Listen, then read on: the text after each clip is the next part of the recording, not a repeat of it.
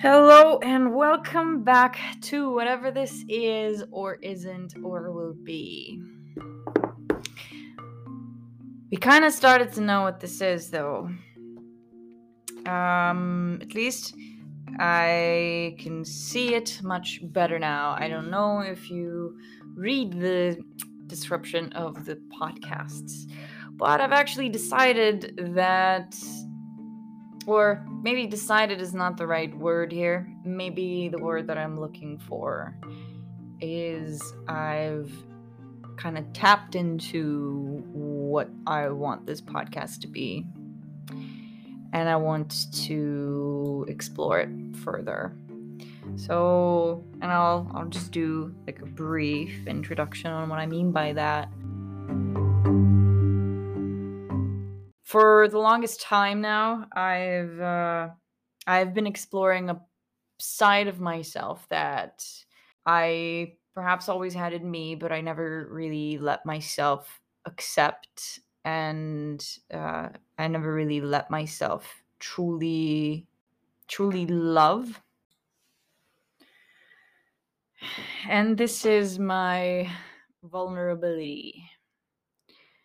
Or perhaps just a more vulnerable side of me. You know, I grew up as the kid who was always told to grow up, right? I was the kid that, because I was the child, because I was the youngest in my family, I was always pushed by my environment to just grow up and not be a kid. And I think this kind of did the opposite for me. It made me really hold on to that childish aspect within me, which, you know, to a large extent, I absolutely love. Perhaps it's my favorite part of me in today's day and age. And trust me, I've gone through a lot of hurdles to be able to say those words, and still I even feel a little bit guilty, right? There's a little bit of that guilt just by saying those words, because it makes me feel like I'm, you know, somehow being selfish or whatever. But it's true. Like, I'm a bit of backstory on me. I am the fourth child of a family where most people were already adults, almost adults by the time I was born. Like, they were teenagers, let's say. My older brother and sister, and then my younger brother, he was 6 years older than me. They were sort of at this phase of life where every time I'd be where they were when I was born, they were already maybe two steps ahead, right? Like, in terms of growth. And if you have nieces or nephews, and if you've just have older siblings, right? If you've seen a human being go through their process of growth, right, from child to adult, especially, like the full cycle of becoming your own human. You get to see that it's quite exponential, right? Like, it starts off a bit slow and then it just sort of explodes. But then as it gets to the top, it's just harder to feel that difference, right? So for me, you know, being the kid growing into this family, it was always sort of this unspoken demand to grow up. And because I was fighting it, I was rebelling it, maybe subconsciously, I was rebelling against this idea. Like, I didn't want to grow up, and I was chastised by it, right? As it tends to happen with kids. You don't want to, you are chastised for the things that you rebel against, and then you just kind of fulfill this. Then that makes you rebel even more, so it fulfills the cycle. And I grew up thinking that, you know, I am that rebel. I am this kid that is the in-between, was always exposed by grown-ups. So somehow I was exposed to a lot more than I should have seen and I should have known. maybe for my age, right? And at the same time, I would expose myself to kids and then refuse to grow, right? To the childish world, to the childish way of thinking, of seeing the world. And by that, I mean sheer curiosity, like approaching everything with just this unquenchable thirst for all things new, you know? And I became this kind of mixture of a person, but then I ran away from responsibility in a way, right? I grew up to some extent rejecting my own emotions and rejecting my own feelings and telling myself that, you know, perhaps what I was told my life, like telling myself that, no, this feeling isn't mine and I don't want it. Like, whatever, I will deal with it. I will take control of it. I will seize control of it. It will not control me. I will grow out of it, you know. And I wasn't like that with other people around me. You know, with other people around me, I was capable enough to see and observe their needs. And I would listen, and I would give them all the empathy that I had, and at the same time be able to starve myself of any empathy that I could have for myself, any kind of understanding or love. I guess love is a synonym of understanding. It wasn't until late adulthood, and I guess last episode, the in-between is flow. Last episode got me thinking a lot, and I did talk about a little bit about my slam poetry experiences, and I'll get there. Actually, I'll get there now. So it wasn't until this young adulthood, maybe this was like 7 years ago. No, wait, 6 years ago when I was in Kosovo. Okay, maybe it was 7 years ago already. Damn. And I approached this local community called Teramo Kiz. I approached them and asked them if they were still doing these slam poetry events, because I saw that they were doing something like that. I had just gotten back from the US, and I'm like, you know what? I want to look into this. You know, I want to explore this. I've been writing my whole life, and I was writing poetry, and I started like watching these YouTube videos of slam poets around the world. My absolute favorite one is Sarah Kay. She has just about the most beautiful poetry that I've ever felt performed. My favorite one of hers is If I Should Have a Daughter. That one, every time I see it, I go through it, and, you know, I end up a different person. Like, a different part of me is kind of unlocked.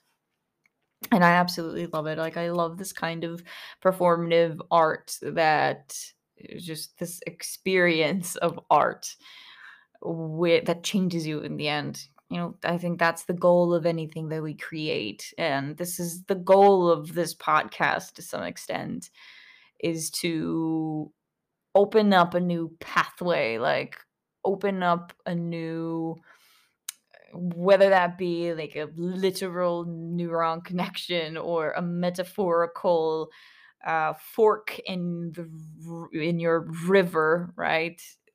Which is your flow, your sense of self, your process of becoming who you are and who you will be, right? That, like, if it entices even a little bit of change, like, that's the goal. And it's not in terms of changing the state in which you are, but just opening a path to the new, to something new. And there's always room for that, right? And that's why I think we consume media, and we look for new things. And especially performative art like this, I think, has the capacity to dig in somewhere where we don't really explore, maybe not willingly, and that is our emotional pathways.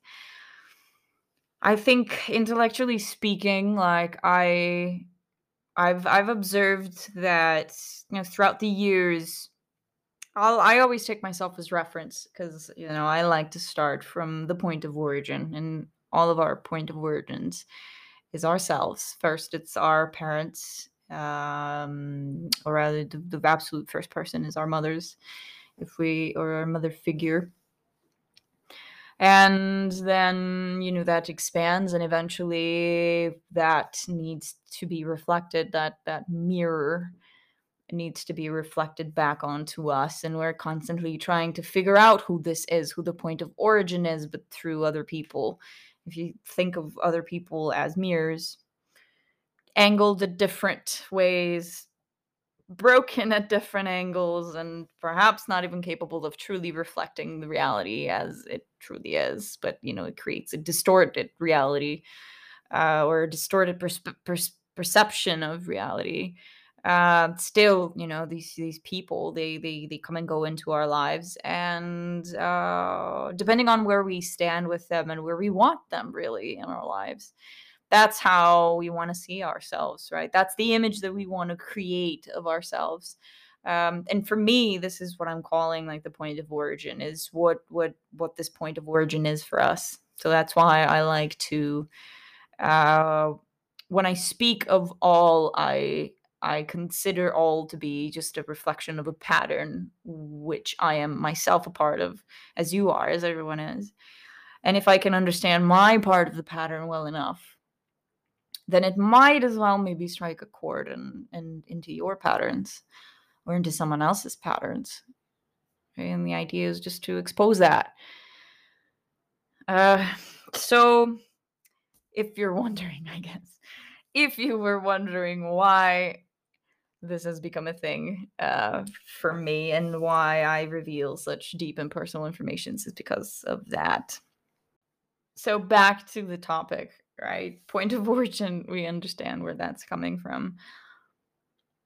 I think of myself growing up, and I recognize that intellectually speaking, I was always exploring. I was curious about everything. I was reading about everything, just about everything on the top of the earth that I could find. I was reading about sciences. I was reading about biology, chemistry. I was just absolutely fascinated by biology at the time. The way that I saw the world and the way that I would explore the world was, or maybe the first metaphors that I built of the world's patterns were through biology. It was my favorite class at school. And, you know, biology teachers were somehow always my favorite teachers. So I used to love the sciences, and I still do, right? I've just kind of installed them deep into my core. They've become my firmware, and they're no longer on like my operating system level, right? They're not part of my software anymore. It's just deep into my firmware, and it's maybe where like they're the main filters of how I draw my parallels of patterns in the world, and how I make up my metaphors of life, and how I observe life in the living. So I had built up all this intellectual rapport, and by just reading and exposing myself to everything. But what I wasn't exploring and what I wasn't digging deep into were my own feelings. What was I feeling about the world that was revolving around me? Like, I was observing all the time, and I was incredibly curious. And we say in Albanian, there's this word called "çapkot," and that's like when you, you know, when you're, let's say, or you're standing on a table, and a little bit of wood is chipped off of it, like just a little piece of the skin of the wood. And if you're çapkotin, if you're çapkot it, then that means that, you know, you're putting your nail in, and you're just sort of anxiously or nervously or just mindlessly, really, like digging into it, or, you know, curiously, whatever. But you just can't stop playing, nibbling with it. No, not nibbling. Maybe there is a word in English, and it's not coming to mind, but I'm pretty sure you've thought about it. And you know what I mean. But if not, then, you know, it'll come up probably. It'll come up, and I'll go back to it. So anyway, irrelevant. It's completely irrelevant right now. So I've done this basically with every topic that has come across, but not with my feelings, not what I was absorbing from the world, right? Not the narratives that I was absorbing in the world, narratives that dictated how I felt or narratives about what I felt. Like, what would happen when I would feel angry? Like, what does that look like for me? Like, how do I get angry? And why do I get angry? And how do I avoid it? You know, or what does love mean to me? What does it mean to be liked by my friends, by my people, by my family? What does it mean to be understood, to be seen, to feel seen? You know, what does any of this mean? And I didn't form an understanding of this until well into my 20s even. But it started off as a spark of something in my early 20s when I got curious about that. I got curious about my feelings. I fell in love for the first time. I wanted to really understand what this feeling was and why it was taking complete control of me and why I was feeling it so deeply and passionately. And I wasn't accepting it. I was not accepting it or understanding it. Thus, I had a very hard time allowing myself to feel it. Maybe it wasn't the first time I'd fallen in love. Maybe I'd fallen in love much earlier than that. And whenever I've had my crushes and I've had my obsessions of youth, but always I've just buried it down. I've buried it and translated it, writing about it somehow, somewhere. Until the fateful day when I asked about slam poetry. When I saw Sarah Kay first performing If I Should Have a Daughter, to me it was such truth spoken, but spoken through a piece that she wrote. It felt like it was a code to her feelings, like she was reciting a code to her feelings. And there it was. And then you could just see it and feel it with her and share in that moment, like the same vein of pain, of happiness, of joy, right? And it's, you know, something that I've felt and something that I've experienced my whole life. And I just couldn't do it for myself, right? I couldn't possibly turn that mirror and allow myself to see it inside of me. Because it just felt so vulnerable, right? And I used to think that was a synonym to weakness. Until slam poetry. It was so powerful somehow. It really stuck with me. So when I went back in Kosovo, I saw that somebody was doing it there. And I'm like, well, I want to go. I want to see people perform. And luck had it anyway that I was told that there wasn't anything like that, but that I could organize it if I wanted to. And I was like, what? And you'll get to see that I don't know how to say no a lot. And I'm happy sometimes for it, especially like in this case, for example, I'm very happy that I did not say no. And I said, sure, let's give it a try. Let's see where it goes, I guess. And we, you know, from there on out, like I was told, you know, okay, you're gonna meet a couple of people and, you know, set it up, go. I was ecstatic. And I actually got to set it up at this bar where I used to work at. Called Sonder. That was the first edition of the poetic release slam poetry events, or Çlirim Poetik as it is called in Albanian. And I still remember clear as day, and every slam poetry event that I've moderated ever since, I tell the story. So it's about time that I tell it in this podcast.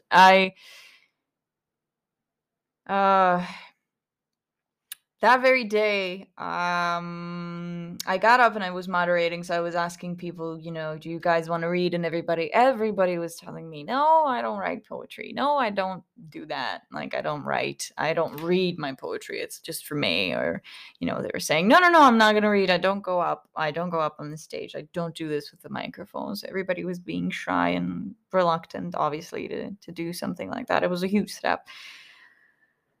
And I was worried, you know, that were we not going to have someone there to recite?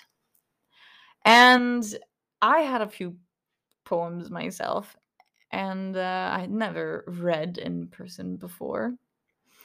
So I said, you know what? Nobody's going to do this if at least somebody doesn't do it first. And I'm just going to go. I'm just going to start with it.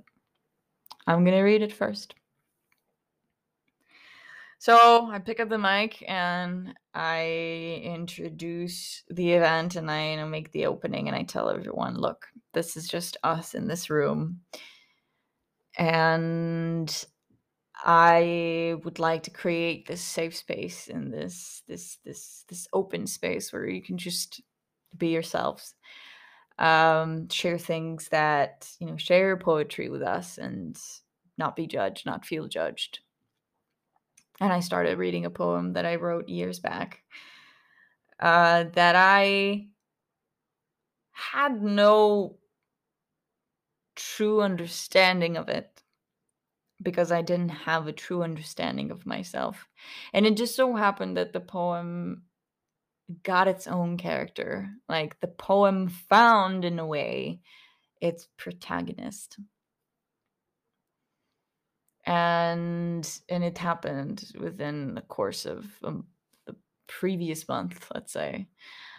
And I read it, and I felt it inside of me. I felt the poem go through all of the nodes, go through, like, touch all of the points that I didn't want to admit to myself, and I didn't want to see for what it was, and I didn't want to accept it. And I didn't necessarily want to see it in me for the person that it became for, that it was somehow predestined for. But I did it anyway. And after that, people started to raise their hands, and, you know, people started to say, hey, like, I want to read. I want to read my poem. And a lot of people that raised their hands that day kept coming to Çlirim Poetik events, poetic release, kept coming to our events for the next year, like, regularly. And it was just so good to see. And there was this one person there that came from another country, from Albania, actually.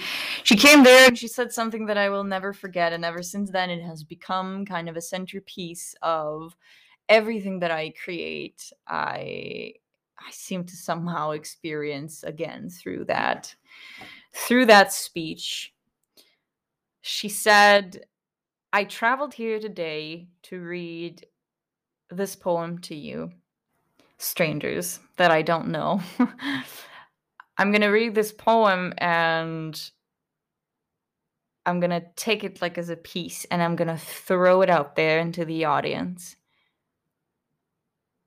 I just kind of, she was saying, like, in a way, like, not necessarily getting rid of it, but just, like, taking it and just throwing it out. She said, and you, it lands on your lap, and you do whatever you want with it. You can throw it in the trash, you can plant it in the soil, you can throw it in the river, whatever you do with it. That's your decision. I am simply here to speak it.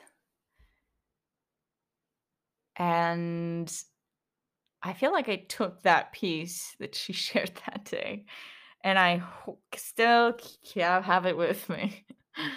And every once in a while, I just look at that seed and what it stood for. And that, to me, was almost the seed to vulnerability. So I kept doing them. I kept doing the Çlirim Poetik events. We made a small team, and We organized events all throughout the year. We made these little workshops and where, you know, we would just have people writing their own poetry, like with prompts, for example. Just figure out, give people tools to express themselves, give people tools to put their feelings in words. And every slam poetry event that I would pick up the mic and start the night, start the evening off. Whatever I read, whatever was it started with. If it was people insecure of their decisions, if it was people insecure if they were ever going to be able to share something that deep, people insecure if they were ever really going to accept the words that would come out of their mouth, if they were to truly read the poems they wrote, you know, if people were to actually accept the fact that they wrote those poems themselves, that they wrote those sentences, that was their narrative as they read it out loud to themselves. I think it was a powerful reminder to every one of them that those feelings were valid. So I'm very proud of that. I'm very proud of what transpired every evening of those events. And every time I go back home, I have this nostalgia about them. And, you know, they still happen. Poetic events like slam poetry events still happen. But poetic release, Çlirim Poetik, will always be this thing that started this. In Albanian, we say this frum, this breath of something else that really stayed with people, and it really stayed with me in the spirit of whatever that was. And I've just learned to call it vulnerability and accepting it.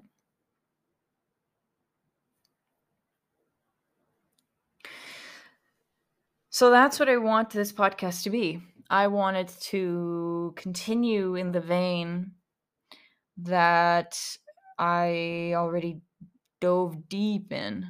Although I consider myself to be an empathetic person, when it comes to other people, when it comes to understanding other people's feelings, when it comes to being compassionate, when it comes to loving other people. But I didn't know what that looked like within me. And now that I'm exploring that a lot more, and for the past year and a half, you know, been exploring that through therapy and through my writing and through everything, every walk of life, through my friends, through my people. And mostly therapy, of course, helped precipitate that. I've seen and realized that we are so much more of our narratives than we believe, than we like to believe. We are the narratives that we choose to become. And ultimately, at the core of it all, it is a choice. Although our initial narratives are written by authors that are here before our time, before maybe our consciousness of ourselves. So be that our predecessors or even our parents, before we truly understand how to say our own name, how to be spoken to, and how to speak as ourselves. This narrative is written by somebody who we look up to. And then when we grow up to be the person that we are meant to be, or obviously just when we are becoming the people that we are choosing to become, we can lose sight of that narrative, and we can lose sight of the fact that it might not be the kind of driving force that we want us driving forward, or that it is driving us in directions that we do not want to go down. At least this was my realization, and now I am trying and attempting to change that. And in this process, sort of, this is where you come in, you know, as I am rambling on for maybe hours, I would think that as I explore these trains of thoughts and as I share these feelings from the journal, or maybe as I share these rationalizations of the world through the journal, I can also share some insight on how you can tap into those veins in yourself.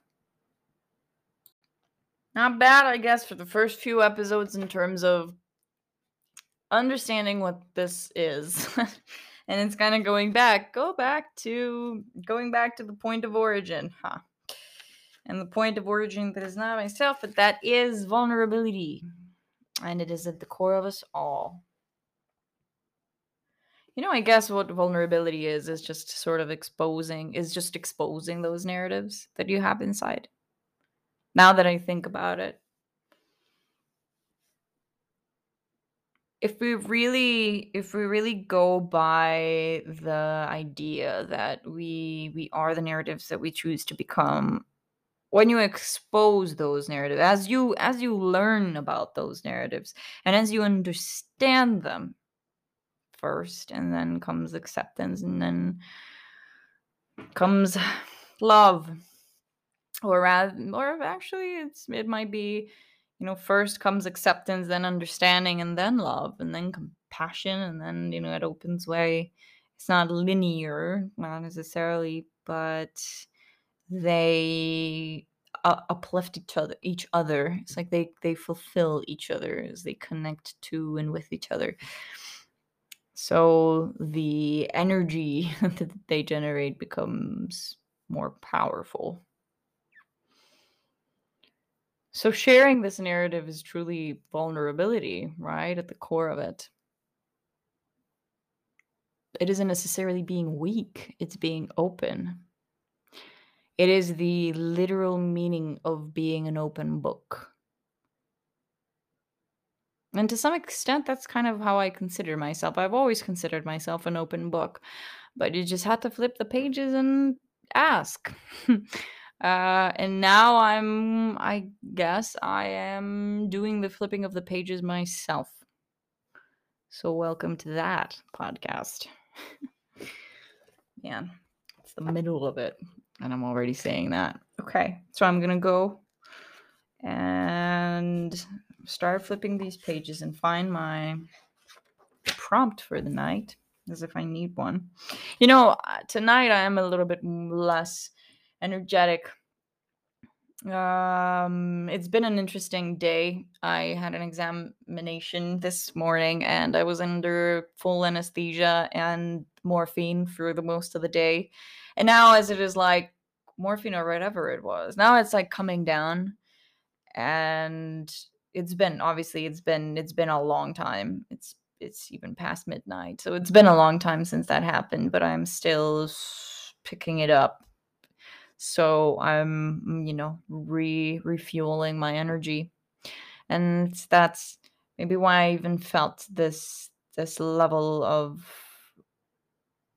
emotionality, this hypersensitivity maybe is what inspired me to really dig deep into this feeling again of vulnerability. So, okay. Flipping the pages now.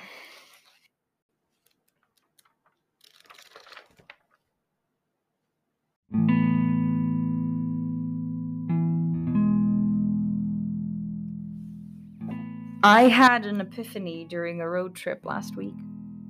Long ago, I wrote about entropy and how life was put in motion because of it, to summarize it. It's been following me ever since, the idea that chaos is, much like time, not a linear concept, but it also relies on perception, also known as the theory of relativity, to be observed and defined.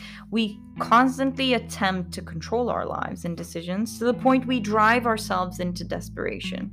When we realize the more we try to grab a hold of our paths in life and push against its currents that are in constant flux, the more chaotic our lives really become, the more it pushes against us. The more comfortable we are, the less happy we feel in our comfort zones. Then, of course, there's those of us who are happy enough to be given the random gift of existence and are satisfied with what we're given. But I've noticed that by far, the less we're given, the more capable we are to let go of our meaninglessness and lack of real control of our outcomes, and simply take what we are given. Long ago, I believed I was in search for something. Whatever this was, I felt my life was guiding me towards it, and I had to do my damnedest to observe my decisions and influence my the outcomes, to determine whether or not I'm succeeding or still heading in the right direction. I scrutinized my path and thought process to determine, albeit in a very blind manner, as I had no way of really knowing if and what the something was, whether I was doing the right thing.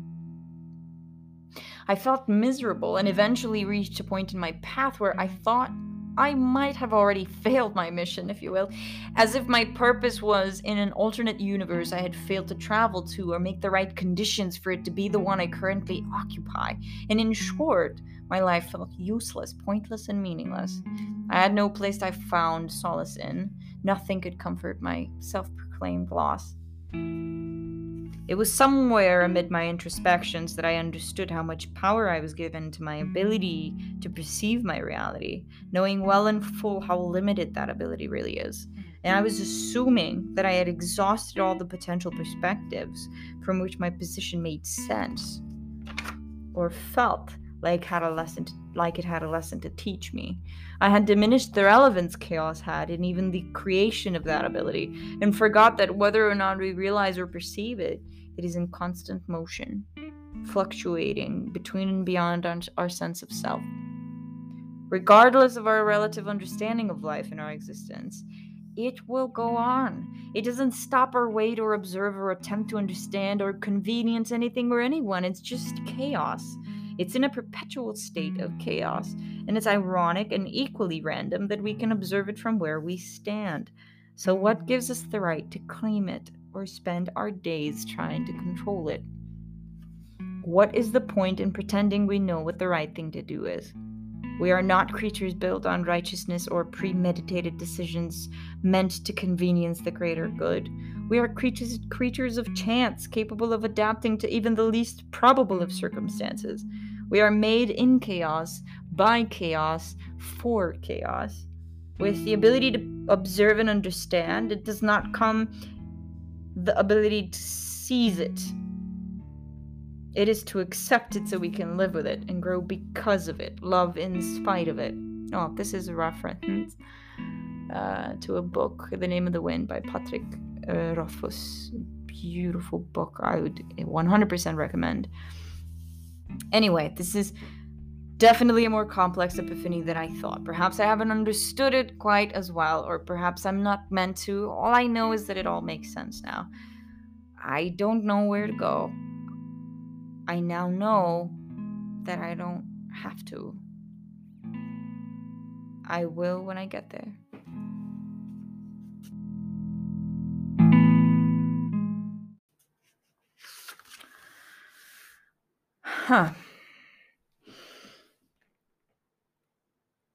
Doing the right thing.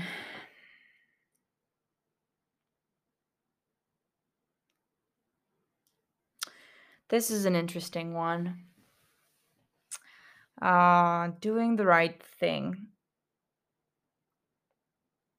I think we forget about this a lot. I think we forget about what doing the right thing means for us. And I think we even completely disregard the fact that doing the right thing shouldn't concern anything else other than ourselves. And I don't mean that to be encouraging self-centric, right? Self-centricism. It's not about being self-centric. The world doesn't revolve around us. Actually, it's actually beside that. The world doesn't revolve around us. We are a node of a connection in this world, in the network of all that is alive and becoming every day. And if we do not tend to our narratives, we risk our existence, we risk our well-being, we risk our joy. And risking our joy means risking the joy of the people that we love and love us and care for us and look up to us or are connected to us. to some extent, taking care of ourselves is our true, one only responsibility. And to do the right thing usually means to do the right thing, not to hurt people, to do the right thing, not to do something or other to someone or something else, or for something else, for someone else. And yes, that is true, right? Do no harm. But that also applies to you, to ourselves. And I think what I was realizing here in this epiphany, and I have to say it's been so many years, this is also one of those things that I forgot over the years, and then, you trip, you fall, you forget. But to some extent, part of that also went down to the firmware, to this level where it just didn't change, it didn't need to change anymore. There were things growing on top of it now, building on top of it now. And observing the things that came after, especially what's interesting about this observation on chaos, right? There's this thing where it's like, we are creatures of chance, capable of adapting to even the least probable of circumstances. We are made in chaos, by chaos, for chaos. And this idea that we try to gain control of it, to seize it, right? To somehow consider that we can even do that we have the power and the strength to do something like that. That is what we should do, right? That is where meaning is. And actually meaning, if we look even to Eastern culture, meaning is in surrender. True meaning. True meaning lies in surrender, in submission to the flow of things. And this is what is absolutely interesting. Why I'm so fascinated by it is because 2 years later, I found myself in a place where my health had completely taken a turn. And I wasn't even able to pinpoint the day, the time, the era in which it started going wrong. Perhaps in some ways it was always wrong, but I was just too busy distracting myself to actually notice. And when all distractions had faded away, had quieted down, and it was just me and my thoughts, and I'm talking pre-pandemic even, the pandemic just sort of intensified that, was kind of a catalyst to this process. I realized that all that I tried to do in my anxiety, in my fear, all that I tried to do is gain control of it. That was my instinct, was to put it under a microscope, to see every thin layer of it that it had to offer, every freaking molecule and atom and how they interacted with each other, like everything. I had to know it. I had to seize control of it. I had to understand. If somebody would have told me, like, your breathing is wrong, I would have probably, or, if I would have felt like something was wrong with my breathing, I would have tried taking control of that. But, thankfully, we can't really survive too long. It's like too extraneous, it's too hard for us to do that, to take control of our breathing. So eventually it does go into automated mode. And I'm sorry if now I made you conscious of your breathing and you have to spend some seconds or minutes in some sort of despair because you need to do it manually. That's what I'm talking about, right? You're not supposed to gain control of things like this. You're supposed to let them be. You're supposed to let them be in their own sort of process, in their own flow, in their own, I'm trying to look for a word. I'm looking for a word here. In their own tempo. Things happen in their own time, in their own place. In their own way, in their own linear dynamic way. It doesn't matter, like the river flows in its riverbed. And sometimes something happens and it forks and it carves a path and it creates destruction or it can create life. Like, it's not up to us. That's chaos. But some things just remain the same. The laws of physics are always the same. Gravity pulls you down. That's it. Some things are truly simple as that. And in the case of our breathing, we can regain control of it, and we can breathe deeper, and we can become conscious of our breath. We can become conscious of the fact that we don't breathe deep, that we are very shallow breathers. We can become conscious of the fact that we hold our breaths when something or someone hurts our feelings. We can become conscious of the way that we feel, that we breathe, and this is important. You can become conscious of the way that you breathe, but you don't necessarily need to gain control of it. You can simply observe it from a place, like I was talking in the previous episode, sort of observing yourself in a state of flow. That is what it truly is. You can observe yourself when you're breathing, but you don't interact with it. Otherwise, you pull yourself out of that state of flow. You pull yourself out, and now you have sort of ripped yourself from this process of becoming, and you've stopped yourself in the here and now. But I don't mean in the here and now as in the mindful here and now, as in understanding yourself in all dimensions and understanding yourself in a point in time that doesn't exist, but rather understanding yourself obsessively in the now and this moment as you are observing it goes away, and you keep focusing on it, thus effectively focusing on the past. And I'm talking about anxiety here, right? Like, something starts happening to me right now. I start to feel anxious. My hands start to shake, or I start to sweat, or I just start to feel cold all of a sudden. So now I'm thinking, do I have a fever or whatever? I think that I am focusing in the moment, right? I think that I am focusing in the here and now, but actually what it is that I'm doing, I am allowing myself to be obsessed with moments that are passing. And I am panicking, and I am scaring myself because I simply refuse to feel what I am feeling. I have pulled myself from the state of flow because I was just looking too closely into it. So yeah, to reconnect with this train of thought, doing the right thing for yourself needs to come with being able to observe yourself from this perspective without engaging with it, without engaging with the process, simply observing it and understanding it and seeing it for what it truly is, and then letting it happen. Letting it happen. And understanding that you don't have control of it. If something needs to be done, you will do it. You will have to do it. And this is the realization that I had over the course of the past 2 years, that I was struggling with my health. And I still go back and forth. I'm still learning this lesson, and I'm pretty damn sure that, looking 10 years into my future, a lot of things are going to be happening to my health because I'm only human.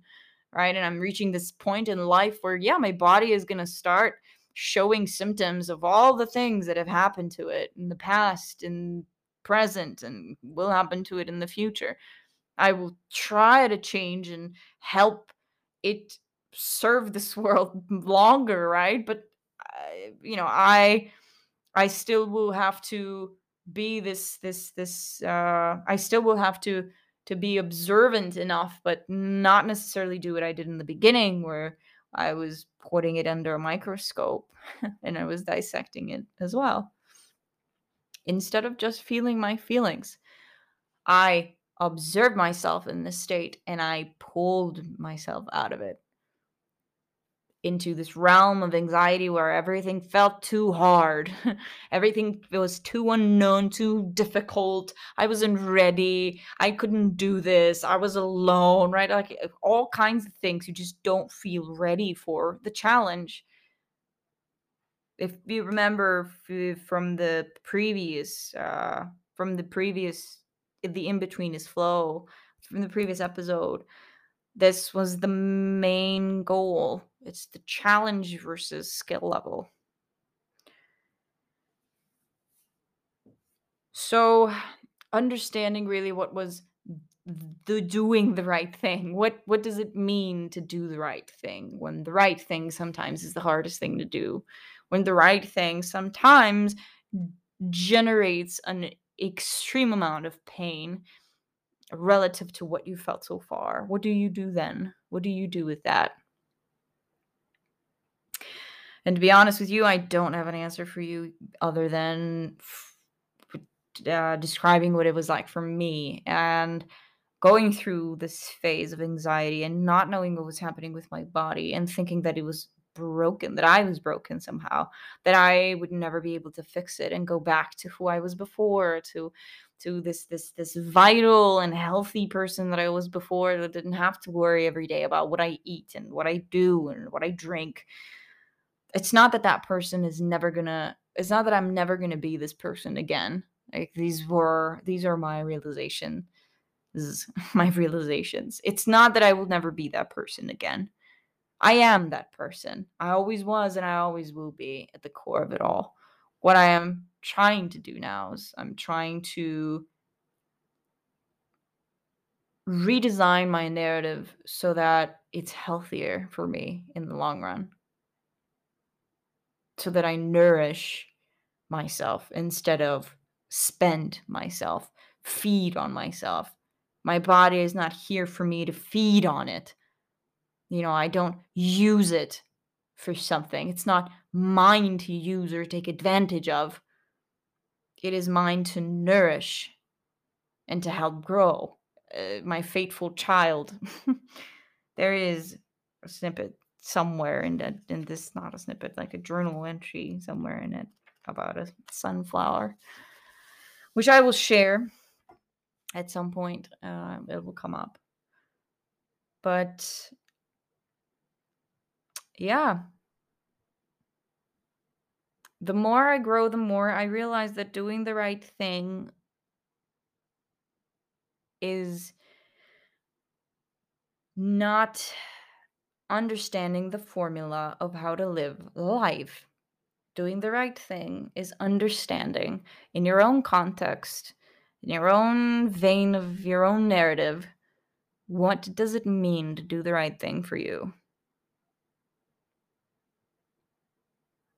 And we start there.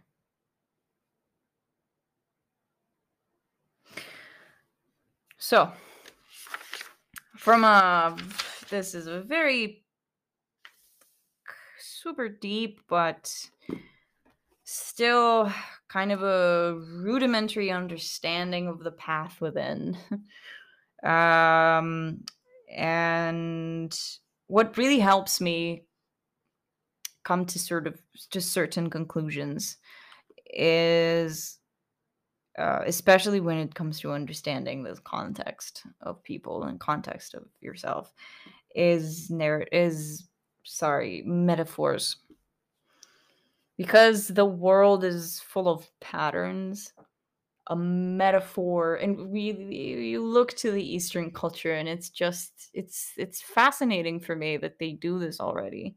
They have all kinds of metaphors for life. I once read in this gift, actually very recently, I read that again, and I'm happy that I did that. Although I don't remember the exact name of this practice. I have a collection of cards, which it's called Eastern Philosophy, and it was gifted to me by my best friend, and she just makes the best gifts. So this book, every card kind of goes deep dives into one of the Eastern philosophies. And there was one particular that I came across the other day, and it was about rocks and how poets in the Far East at some point started growing obsessed with rocks, and they were writing poems about rocks. They were writing about how rocks were, some of the poets were considering, and philosophers, they were considering rocks their best friends, because in their shapes, in their figures, they would see a lot more than just a rock.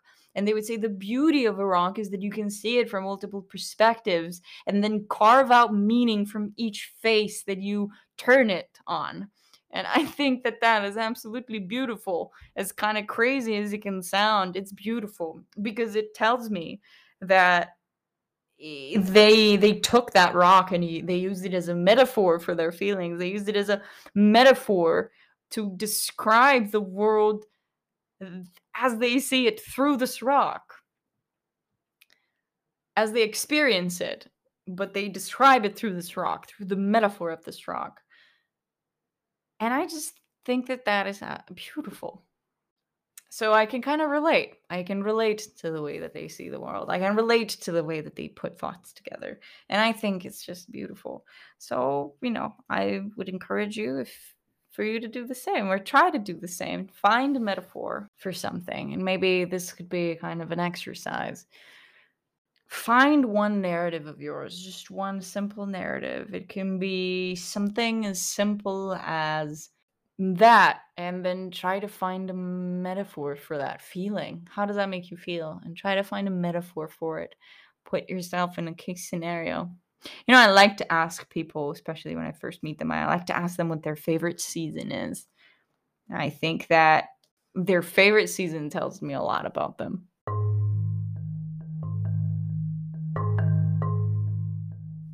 More on that on the next episode, because right now it's time for bed. So I bid you all good night. I hope that you enjoyed this low-key episode, and perhaps a lot of them are going to be like this, because this is, come to think of it, this is actually me. This is also really me. It's just a more quieter me. These days I'm mostly quiet. It just happens to be affected by an exhausting past couple of days. But thank you for joining, and I hope that you found something in this flow of thought of mine to feed.